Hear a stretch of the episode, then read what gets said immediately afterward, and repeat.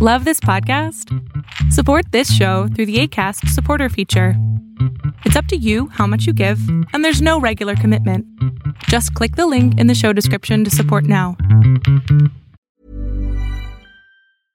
Cool fact a crocodile can't stick out its tongue. Also, you can get health insurance for a month or just under a year in some states. United Healthcare short term insurance plans, underwritten by Golden Rule Insurance Company, offer flexible, budget friendly coverage for you. Learn more at uh1.com. It's that time of the year. Your vacation is coming up. You can already hear the beach waves, feel the warm breeze, relax, and think about work. You really, really want it all to work out while you're away. Monday.com gives you and the team that peace of mind. When all work is on one platform and everyone's in sync, things just flow wherever you are. Tap the banner to go to Monday.com.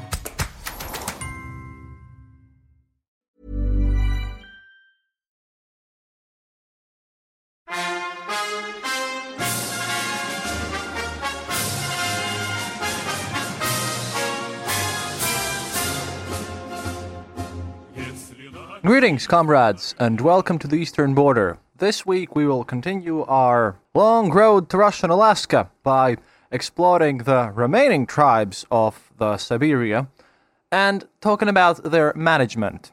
Now, uh, I've been a bit late due to technical difficulties, and uh, well, also because weird things are happening in Russia, so expect a political episode this month too. But yeah, this took a while to research and everything, so I hope you will enjoy it in the end. Oh, and also, I've received some packages from the United States. I asked on Facebook and on Twitter for to people to maybe send me some spare Warhammer miniatures. And it turns out that if you send me anything from the United States and you kind of post that the price of the thing is over $20, then I do have to go to customs and write a bunch of explanations and everything. So if you ever decide to send me a package, which you probably totally should. I like like you know sweets and and snows, you know the pouch tobacco and and um, well candy and whatever. I, I like getting packages like like sending stuff back. Uh, just remember to know that it's a gift and that it whatever it is, it doesn't cost over twenty dollars. They don't check what's inside or whatever, and value is something that you can just attribute to it. At least not in Latvia, they don't. So um, yeah, that's kind of important. Otherwise, I'm getting into getting in trouble. But yeah, let's get to the um, to the episode itself. And last time we spoke about the Samoyeds. We ended the last episode with the Samoyeds. This time we'll be talking about the Ostiaks and Voguls. And well, I'll talk about them together because well, they are considered in most sources that I have together because of the enormous similarities that existed in how they used to live and they were wearing, and they're still alive uh, today to an extent because Russia is a very multi ethnic country, and they're often bracketed together as one ethnic group. And their languages, usually referred to as Khanty and Mansi, in accordance today with their modern ethnic names, and uh, well, they even have their own kind of a, a state, Khanty-Mansinsky Okrug, or Khanty-Mansinsky, again put together, a district in modern day Russia. They mostly live there. However, um, these languages, they are. Uh, in Finno-Ugrian family, basically they're related to Finns and Estonians and Hungarians, technically, but um, their languages, however, were and still are mutually unintelligible, each one falling into several marked dialects, because these people, even though they live very similar lifestyles, their languages are kind of incompatible. However, they lived in such close proximity for such a long time that, well, beyond their linguistic differences, it's very hard to differentiate between them a fact that's kind of reflected in the loose and, well, non standard application of the terms Ostiak and Vogul in, well, all the 16th and 17th century Russian documents, because, well, then again, after what they spoke about the Samoyeds, there is not much to kind of wonder about as to how much the colonials really cared. The um, Ostyaks and Voguls first came to Russian attention through the Komi-Zyrians, who were the inhabitants of the Pechora and Vychegda river regions. These people, the Ostyaks and Voguls, would have been the descendants of the Ugrians, which we looked upon in the Novgorod colonization. They kind of moved, moved away. So, who were these people, and how are they ruled? Well, let's get on with that, and let's start with the Ostyaks, who are known as Khanty today. In the 17th century, when they were encountered by the Russian colonizers and by all these expeditions, the Ostyaks led semi nomadic lives along the Ob River, from where the river Vasyugan uh, starts to the Ob's mouth, and in the basin of the lower Irtysh. And I'll try to find some maps for you. Can't promise that, but we'll try to look for them. And earlier they inhabited areas to the west of the Urals, and in the 16th century, Ostyak Ulusas, as they would call their settlements, could still uh, be found neighboring Stroganov settlements of the Sylva River. And there are some sources that suggest that as late as the end of the 16th century, some Ostyaks were living in Vogul yurts. Yurts are, if you know, these kind of settlements and, and also the tents of the Turkish style. And certainly the intermingling of Ostyak and Vogul would not have been like, you know, unthinkable. They probably did. But our uh, Soviet source, Bakrushkin, believes that this was not the case, and that rather these kind of weird late 16th century Ostyaks were a remnant of a former population there.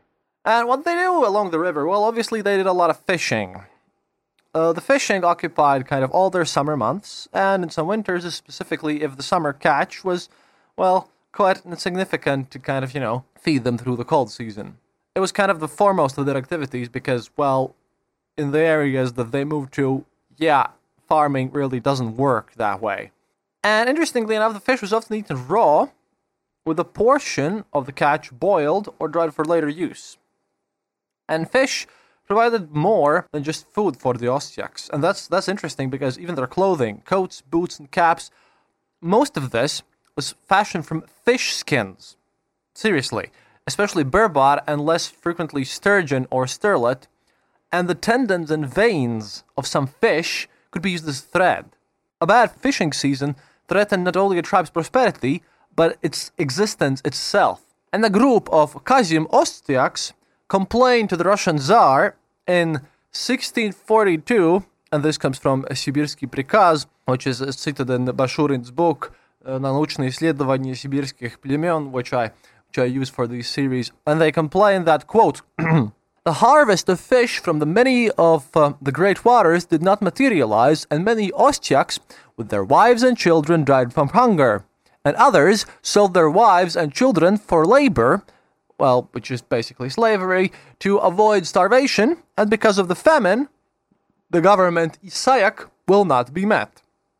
And, well, fortunately, they were not, well, completely dependent on fish to meet all their needs, although, well, quite a lot, really.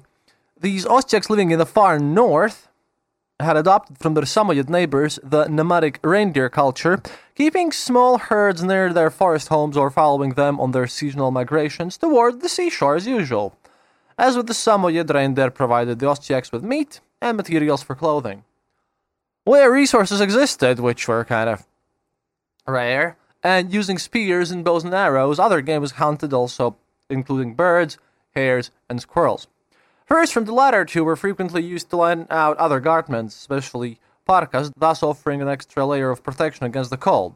In southern areas, the Ostyaks wove cloth from nettle or hemp fibers and made kind of garments for themselves that were often embroidered in wool or decorated with glass beads and metal ornaments. The skill of weaving was most likely learned from their Tatar neighbors, since the looms and weaving terms used by the Ostyaks were identical to those of the Tartars.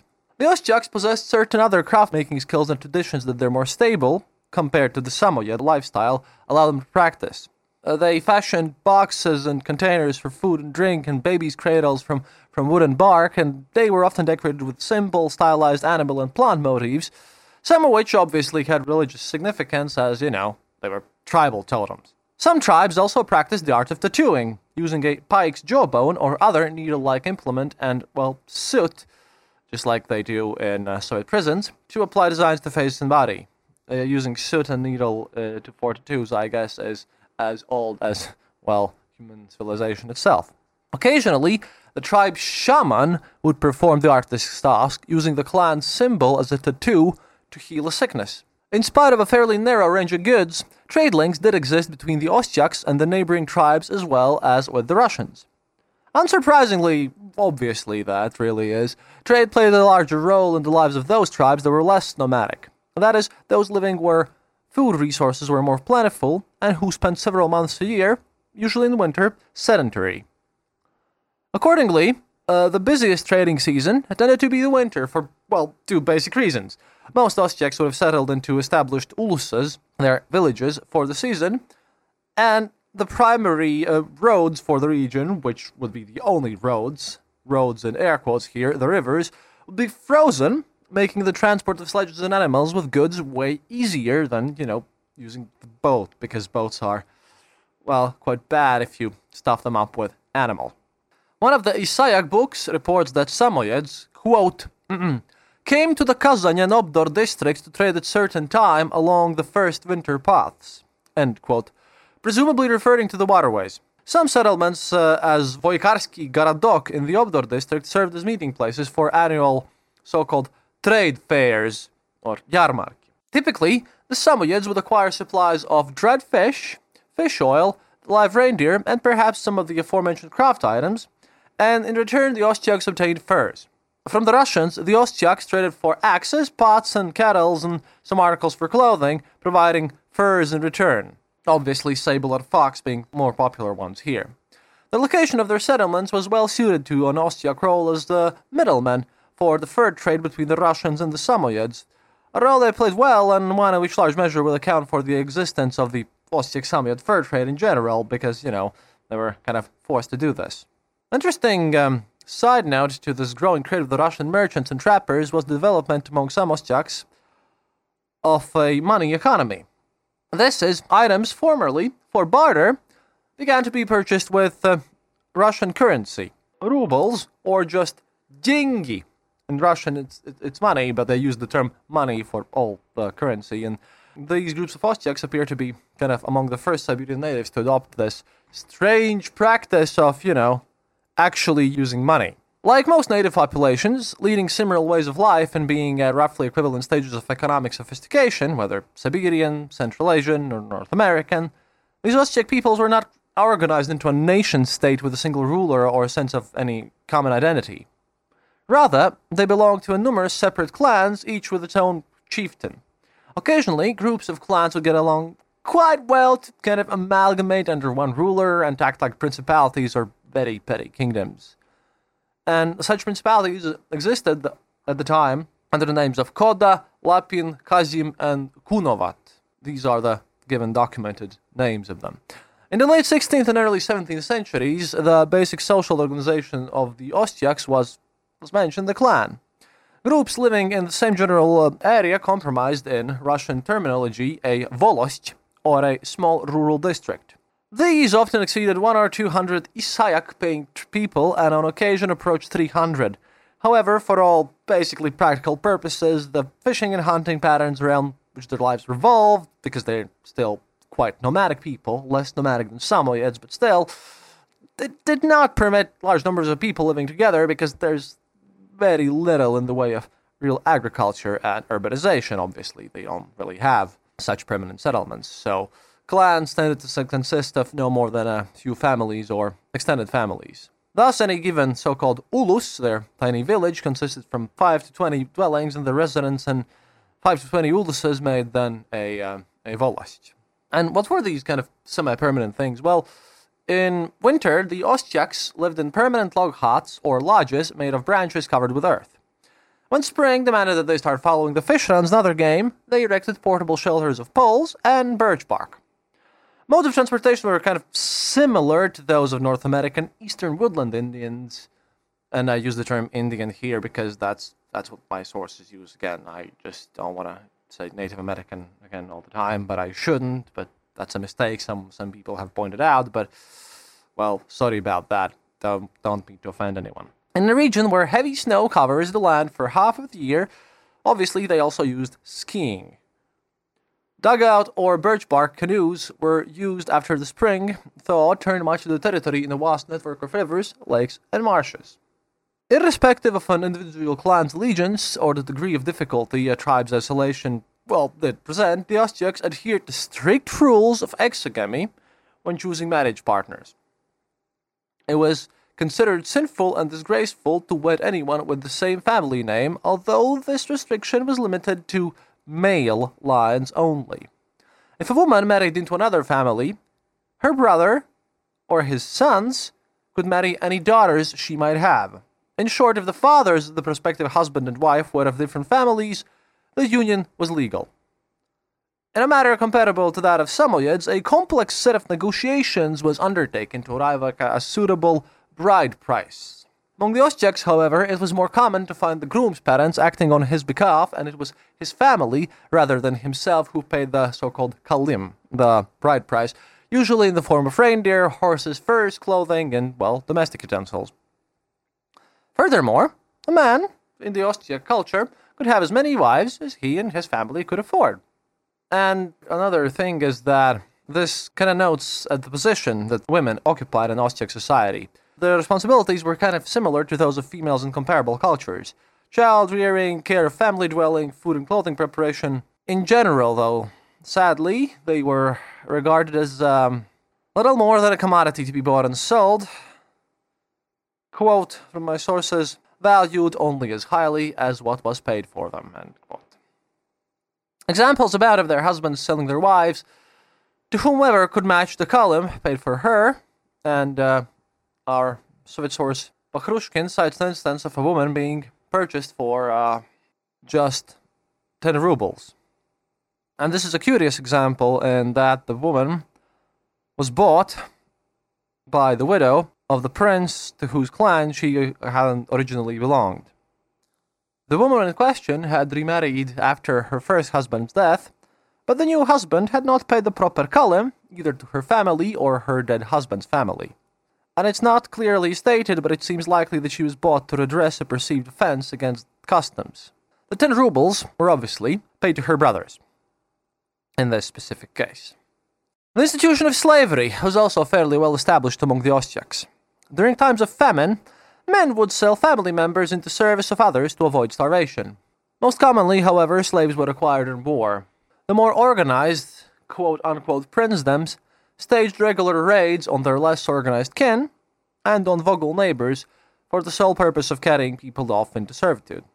There exist numerous petitions from smaller clans complaining that Koda princes had attacked and taken away their women and children. The number of slaves in Ostiak society was also increased through purchases from Samoyed traders. War was, in fact, an integral part of Ostiak life. Year after year in the late 16th century, Koda princes launched attacks on the neighboring Konda people, a Vogul principality, with the aim of obtaining slaves. By 1600s, the regularity of these raids induced the Kondi to seek relief from the Russians, pleading that they, the Ostiaks, kill our women and children and take them as slaves and leave our yurts deserted. Warfare provided to be one of the most profitable activities of Koda's rulers. For the time, Ostiak weaponry was quite advanced. They possessed longbows, spears, and coats of mail and helmets made of iron, which they extracted and forged themselves. By providing their warriors with the tools of war, the princes entitled themselves to a share of the spoils, thereby, well, further increasing their own wealth and power. Conflicts arose from causes ranging from the plundering of other types property to your usual blood vengeance for murdered family members, because, you know, and uh, before you have a nice little police force or something, killing someone who has killed someone of your family and so forth, well, it's a never ending Game of Thrones, iron price and so forth, and well, obviously, more conflicts happen because of depending on who might have represented the most lucrative opportunities of where an insult of or to a tribe's honor originated. The enemy the Ostiaks attacked could have been Russian, Samoyed, Vogul, or, well, other Ostiaks. Well, as long as you have a reason uh, and you have some iron, you know how to use it, hey, why not um, do some little raiding? Awareness of belonging to one's clan, which involved such obligations as mutual assistance and blood vengeance, was, uh, again, a very important factor in the perpetuation of the Ostiak's penchant for war. And now a bit, uh, a bit on the Voguls, which are the, the Mansi. As I noted previously, for all intents and purposes, there was very little other than, well, language, which was totally different, to distinguish between the Voguls and the Ostiaks. In terms of material and social culture, the two peoples were virtually identical. However, there are some points that I'd like to point out here and talk about because, well, some interesting things do differ a bit. Like the Ostiaks, the Voguls depended on um, hunting and fishing. In the more southerly parts of their range, however, it was possible for some Vogul groups to carry on rudimentary agriculture, which Ostiaks just didn't do. Where it was practical, they grew barley, rye, and oats, and kept some cattle and horses. In the region, which was mixed forest uh, in the southern parts of their habitat, uh, bee husbandry also formed an important part of the economy. Hives of wild bees would be located in trees marked with the family symbol, and the honeycombs harvested later and stored in wooden containers for use in winter. The level of their agricultural skills, however, was, well, quite primitive, and even into the 1620s, the Russians counted only 70 to 75 people in the Tabarins Uyezd using the land in agricultural way. Nonetheless, the benefits accruing from well, such use of domesticated plants and animals and everything that, that should be apparent because they really supplemented and, and helped to survive more, and they supplemented the income from traditional sources and provided some security against the bad hunting or fishing season. Moreover, in years of plenty, they formed an important component among all the goods offered for trade with other peoples. Finally, the familiarity with agriculture, however basic, was a major consideration for Russians later when they had to decide how the Siberian aboriginal population could best be employed in the service of the state. Socially and politically, the Voguls were, again, very much like the Ostyaks. They were organized on a clan basis, each clan with a hereditary chieftain. Like the Ostyaks, some clans, well, cohered sufficiently well to behave somewhat like primitive principalities, the two best examples being those of Pelim and Konda. Within the principalities, these yurts were often arranged into a system of sotnyas, a type of military administrative structure introduced by the Tatars, sotnya literally meaning a hundred. It allowed for a certain amount of delegation of, of authority, which led both to a more efficient collection of yasak and mobilization of men in time of war. With respect to the Pelim Voguls, evidence suggests that even before the arrival of the Russians in the late 16th century, their social structures were undergoing some interesting and very fundamental changes. A more kind of profound and deep social stratification was replacing the traditional patriarchal way of earlier times. Bakharushkin notes that among the Pelim Voguls, quote, we observe a sharp delineation into the best people, лучшие люди, so-called nobles, the courageous and strong Murzas and Ulans, and the Black yasak people, evidently those compelled by the former to pay them tribute. By the end of the 16th century, the selection of princes was the privilege reserved for the Murzas and the Sotniks.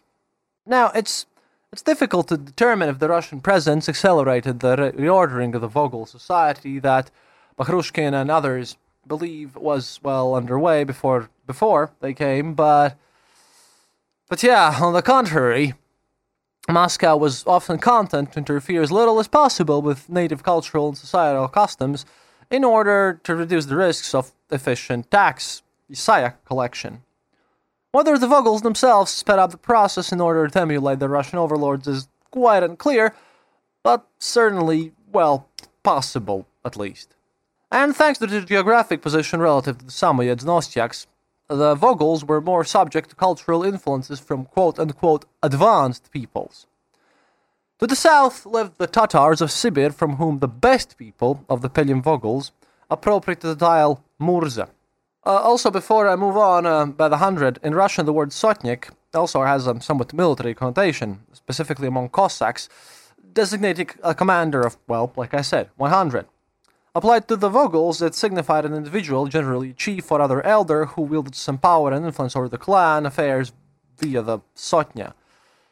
And, well, use of such terms helped the Russians make, make sense of all these native hierarchies, and they were adopted there because, well, Sotnya was a Cossack term. Cossacks under, did these expeditions. Cossacks explained to Russians how the natives lived in Cossack terms. Then the Russians started using these terms to speak with the natives, and then the natives adopted these terms into their own language to explain how they lived. It's, it's quite a linguistical maze here.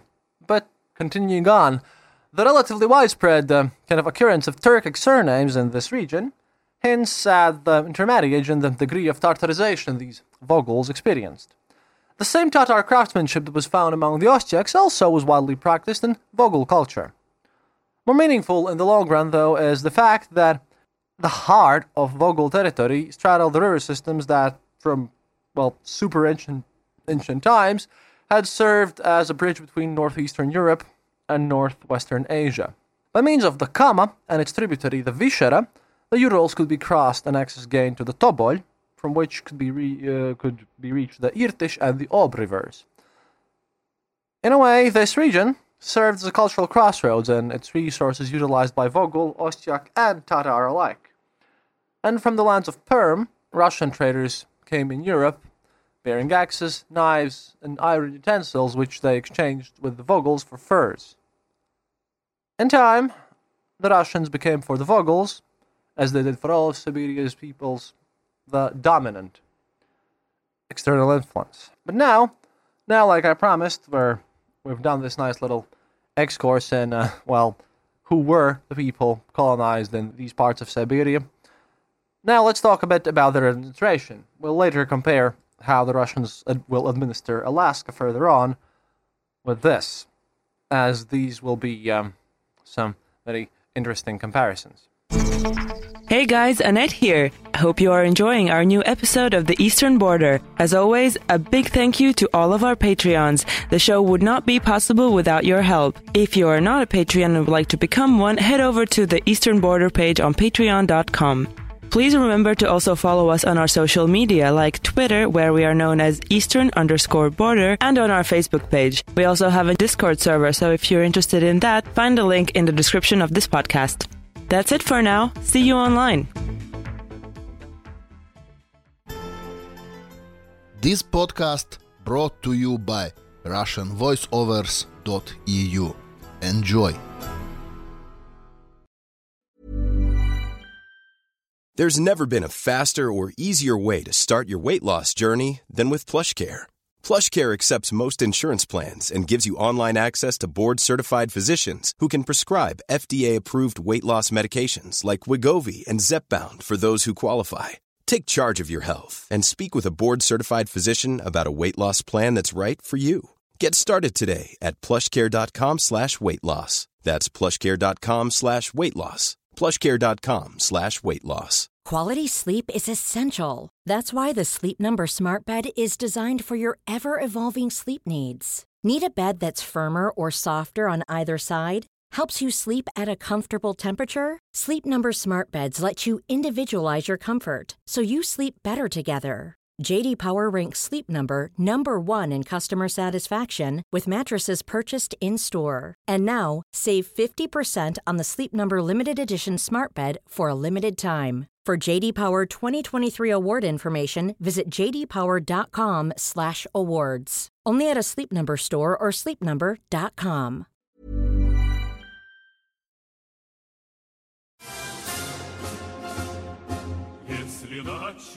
So, if you look at any immediate problems that people who go on and uh, do some colonialism out there, of any nice little business venture involving the means of grabbing some land from the native peoples, the problem that is at the forefront here is basically the establishment and securing of some kind of permanent presence in a new territory. Despite not having to cross an ocean like their European counterparts, the Russians still had to overcome the logistical difficulties of supplying necessities to their troops and administrators over great distances because Russia is um, quite a large place. It's quite easy to spot it on the map if you if you would look at it. And if you would look at the European part of Russia up until Urals, the Ural Mountains, then th- that's a huge territory. And stuff after that, Siberia, oh boy. These difficulties were compounded the farther east they moved and by the general lack of any arable land in the regions being explored. Also, the lack of people to work what land was available, which would later cause serfdom, because, you know, forcibly moving people there and uh, working them, stuff like that. And uh, also by the political philosophy of Muscovy, which dictated that all important decisions be made in Moscow, very centralized, as it's uh, happening still today, which would lead inevitably to uh, massive and costly delays in action on the frontier. Furthermore, policies had to be developed to deal with Siberia's native populations that would allow for um, successful pursuits of uh, principal goals in Siberia, enrichment of the Stroganovs uh, and the Tsar, the acquisition of further wealth, without, you know, unduly alienating the indigenous peoples, because they kind of need to work for you and pay you stuff. This uh, last task was uh, the most important and challenging of all, because, you know, how do you deal with, the natives? At the outset, Siberian affairs were handled by the Posolsky Prikaz, ambassadorial department. This department's authority was based on the fact that in earlier times it looked after Moscow's relations with the Khanate of Sibir and had received the first shipment of tribute from the natives taken by Yermak's men. Oh, uh, also, what is noticeable is that as I read and compare these colonial ventures, for example, um, author W.J. Eccles in his The Canadian Frontier of 1534 to um, 1760 writes that while the Muscovite Russian colonial venture in Siberia is distinctive, some comparisons may be drawn between its progress and the progress of the French colonial activity in uh, North America. So, if I, am not an expert on, on how the French colonized their North American territories, but there are authors that suggest that there are some similarities of that. So maybe maybe you're more accustomed to those things. However, in um, 1594, responsibility for Siberia was transferred to the Novgorodsky Prikaz, known alternatively as um, Novgorodskaya Chetvert, or just Chet. Until 1599, this department, which oversaw the financial matters of Novgorod, of Arkhangelsk, and other peripheries of Muscovy, dealt with matters concerning Siberia. From 1599 to 1637, Siberia was managed by the Sibirsky Stol, or the Siberian Desk, a division of the Kazansky Dvorets, uh, Kazan Court, also known as Meshchersky Dvorets, Meshchersky Court, whose jurisdiction extended over the basins of the Volga and Kama rivers and into the newly conquered western Siberia. Then, in 1637, Tsar Mikhail Romanov elevated the Sibirsky Stol to an independent Sibirsky Prikaz and made it responsible for the day to day operations of the growing Siberian colony. This Prikaz exercised its mandate until 1711, when it was once again reorganized by Peter the Great, and many of its uh, functions were transferred to a new office.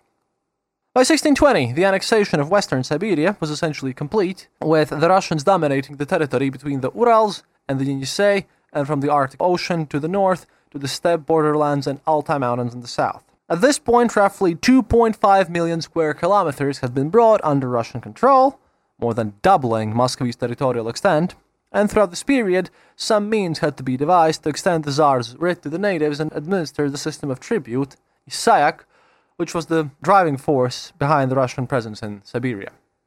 Handicapped by a shortage of manpower that had to be scattered over such a crazy large area, and remember, population was much lower back then, the Russian goal was achieved um, by the construction of forts or blockhouses called ostrogs.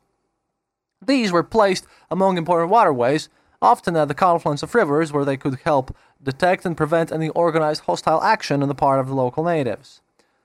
The ostrogs were surrounded by a stockade of sharpened stakes, along the length of which were embrasures for marksmen. At the corners and above the gates were towers six to nine meters high, equipped with artillery. Typically within the stockade were governmental buildings, a church, a prison, obviously, supply and weapon storehouses, barracks for the guards and soldiers, and residences for the voyevodas, the war leaders, and other governmental officials. Sometimes, where possible, a moat was dug around the perimeter to provide extra security. Additional measures were usually taken to protect an Ostrog's landing site on the river by erecting two or three rows of palisades so that during a siege, communications with other towns wouldn't be severed. During the first decades of Siberian occupation, Moscow provided the voyevodas with elaborate and detailed instructions concerning the location, layout, and construction of ostrogs, micromanagement of the czars uh, being kind of their favorite pastime. This also included the number of people to be hired for the job and how much they would be paid. In addition to the ostrogs, the government also built smaller forts called ostrozheks, literally small ostrogs, and in outlying districts, zimoves, meaning literally winter quarters. The latter were manned up by just six to seven men each and served primarily as meeting points for the collection of this yasak from the natives. Once an ostrog was established and the security requirements of the Russians were met, voyevoda, and his staff could uh, turn their attention uh, to subduing the natives in the vicinity and imposing upon them the tribute, this yasak. Setting aside the Russians' lack of manpower, the hostility of some natives, and the difficulties presented by a super harsh climate, the enormity of the task can be summed up by the demographics of Western Siberia. You see, like I said, the territory is vast. They live in their tribes and they hunt and they do they do stuff. And um, the native population of Western Siberia, by uh, Uyezd in the first half of the 17th century, which is adapted from uh, P.O родовой и племенной состав народов Сибири в XVIII веке, which is a book which basically says tribal and ethnic situation and the peoples of Siberia in the 17th century, printed in Moscow um, in USSR 1960. Well, there's a nice little combination here as it all kind of shifts around, but approximately the entire population taken together of all the tribal peoples that lived at that point there in Siberia was uh, about, uh, according to this source, about 33,000 people, of whom the yasak payers, the males of the population who were deemed those who would pay the yasak, were about, well, about 5,500. And they're very, very spread out and they're very um, kind of thin. But the yasak is great because, for one, remember that these are tribal peoples and they, well, wander around and there's not a lot of people but a lot of game, a lot of animals, and a lot of furs to be had, you see. That is why the population itself, who's just spread out over, well, western Siberia, is pretty huge. And when we'll get to the eastern Siberia and then to Alaska, weird things will happen. Uh, pro tip in the Alaska, uh, they're going to run into a lot of difficulties later on, again, with the natives, because they'll try to apply the same tactics that they're going to use here to to peoples in Native uh, Americas. Continuing on, the territory of Western Siberia was divided by the Russians into 12 administrative districts or uyezds. Across the 2.5 million square kilometers, the average native population at any given time in the first half of the 17th century was, like I said, between 30 and 40,000 people, thus uh, giving a population density of approximately 1.2 to 1.6 people per 100 square kilometers. Given that the natives would live in groups larger than this, there were great expanses of totally empty land that had to be reconnaissance and looked over in order to find them. You know, you want them to pay you stuff. Well, first off, you have to look for them in this massive, massive territory. And, you know, they could also escape from Russian domination, at least in the early years of Russian advance. In order to achieve, because of this, a regular and efficient collection of the yasak, military measures alone were not sufficient. The voyevodas had to have a certain level of diplomatic skill, and, well, they had to have some subterfuge. By choosing strategic locations for the Ostrogs, which allowed for the isolation of local tribes and then encouraging already existing intertribal hostilities, the Russians could prevent most attempts at organized resistance, while at the same time increasing native dependence on them by agreeing to mediate tribal disputes or to, you know, redress the wrongs committed by one tribe on another if they were so petitioned. That is why I spoke about petitions earlier, and petition they did. And the price of Russian protection was the payment of this tribute. But some natives, the Konda Voguls, for example, saw Russian assistance against their old enemies, suggested they viewed the Russians as more than just conquerors. Rather, it points to the realization that the newcomers could be used to enhance the tribe's position versus its rivals. And these fortified positions was all that they saw at the beginning. Moreover, if gaining the upper hand on traditional enemies required the payment of tribute, it was deemed a fair price by some native groups, or at least their so called princes, who in all likelihood would have been unaware or unconcerned with the long term implications with respect to traditional occupations represented by such payment. Contributing to the need to find methods other than military enforcement to ensure the yasak payment were directives issued in Moscow stating that the natives were to be treated tenderly and with kindness. It was ordered that all Siberian yasak people were to be, quote, protected and treated with kindness and courtesy. You are not to be cruel to them in any way. Russians are not to insult them, nor sell them into slavery, nor treat them with violence. Which is a gramata from Tsar uh, Boris Fedorovich Godunov to the Pelim Golova Dmitry Lushkov. Neither were the voivodas and their men to demand the yasak from old, ill, or disabled natives. Such official attempts to limit the amount of violence done to the local population may well have had a basis, in part at least, in the great importance many Siberian natives attached to physical dignity. Earlier methods of coercion, such as pravezh, which, quote, entailed the beating of one's shins and calves with a cudgel when a debtor could not or would not pay their creditors, must have been, quote, such an affront to physical dignity that it aroused the determination to take revenge, physical revenge, on the offending Russian officials. Thus, the practical motivation for avoiding violence whenever possible to obtain the yasak obviously did not always work, as we mentioned in the first episode, because the life is in Siberia and very far away. But you know, I think this episode's kind of reached this point. We're gonna continue on with this administration part. In the next historical episode, I still have more, but then then we're gonna go way over length. And also, I need to have a nice little political episode happening. So, next Siberian episode, we'll talk about how they, their policy of divide and rule seems to have been fairly successful. And we're going to wrap up Western Siberia and move on to the Eastern Siberia.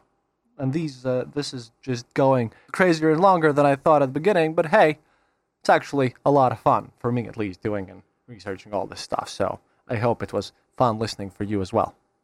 До свидания, товарищи. Thank you for listening to The Eastern Border. If you have any comments or specific details you'd like to know, you're welcome to leave it in the comment section on our site, theeasternborder.lv, and we'll rummage even to the western border to find you an answer. Like this podcast, subscribe to us on iTunes, Stitcher, or on our RSS feed. Happiness is mandatory. Good reviews and donations feed the farmers of our kolkhoz in the great motherland. The Eastern Border salutes you. This podcast is part of the Dark Myths Collective. Visit darkmyths.org for more shows like this one The Dark Myths Void. Even when we're on a budget, we still deserve nice things. Quince is a place to scoop up stunning high end goods for 50 to 80% less than similar brands. They have buttery soft cashmere sweaters starting at $50, luxurious Italian leather bags, and so much more. Plus, Quince only works with factories that use safe, ethical, and responsible manufacturing. Get the high-end goods you'll love without the high price tag with Quince. Go to quince.com/style for free shipping and 365-day returns. Hey, it's Paige DeSorbo from Giggly Squad. High quality fashion without the price tag. Say hello to Quince. I'm snagging high-end essentials like cozy cashmere sweaters, sleek leather jackets, fine jewelry, and so much more. With Quince being 50 to 80% less than similar brands. And they partner with factories that prioritize safe, ethical, and responsible manufacturing. I love that. Luxury quality within reach. Go to quince.com slash style to get free shipping and 365 day returns on your next order. Quince.com slash style.